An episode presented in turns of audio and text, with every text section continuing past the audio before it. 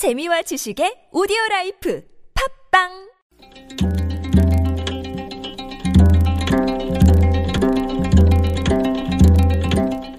한문학자 장유승의 길에서 만난 고전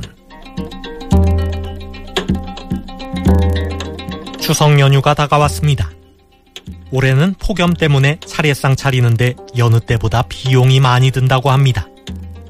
차례상에 꼭 올려야 하는 음식인데 가격이 비싸면 난감하겠지요. 반대로 차례상에 절대 올리지 않는 음식도 있습니다. 예를 들면 복숭아는 귀신을 쫓는다고 해서 올리지 않고 잉어는 신령한 고기라고 해서 올리지 않습니다. 그렇지만 차례상에 올리는 음식에 불변의 법칙이 있는 것은 아닙니다.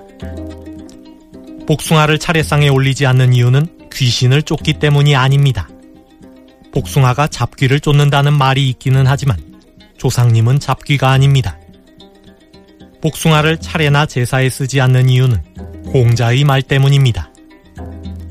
공자는 과일의 여섯 가지 종류가 있는데 그 중에 복숭아가 가장 등급이 낮은 것이므로 제사에 올리지 않는다고 하였습니다.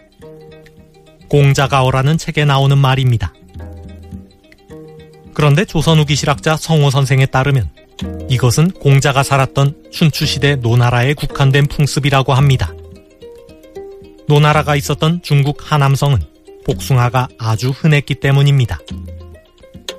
반면 춘추시대의 종주국이었던 주나라는 복숭아를 제사에 올리는 귀한 과일로 규정했습니다. 성호 선생은 우리나라에서 복숭아를 제사상에 올리지 못할 이유가 전혀 없다고 하였습니다. 제사상에 잉어를 올리지 않는 것도 잉어가 특별히 신령해서 그런 것이 아닙니다. 이것은 당나라 때 비롯된 풍습입니다. 잉어를 뜻하는 한자 이가 당나라 황실의 성 이씨와 발음이 같다는 이유로 먹지 못하게 한 것입니다. 당나라 때는 잉어를 잡아먹으면 곤장 60대를 맞아야 했습니다. 이 때문에 제사상에 올리지 못하는 음식이 된 것입니다. 차례상에 올리는 음식은 고정된 것이 아닙니다. 반드시 올려야 하는 음식도 없고 절대 올리면 안 되는 음식도 없습니다.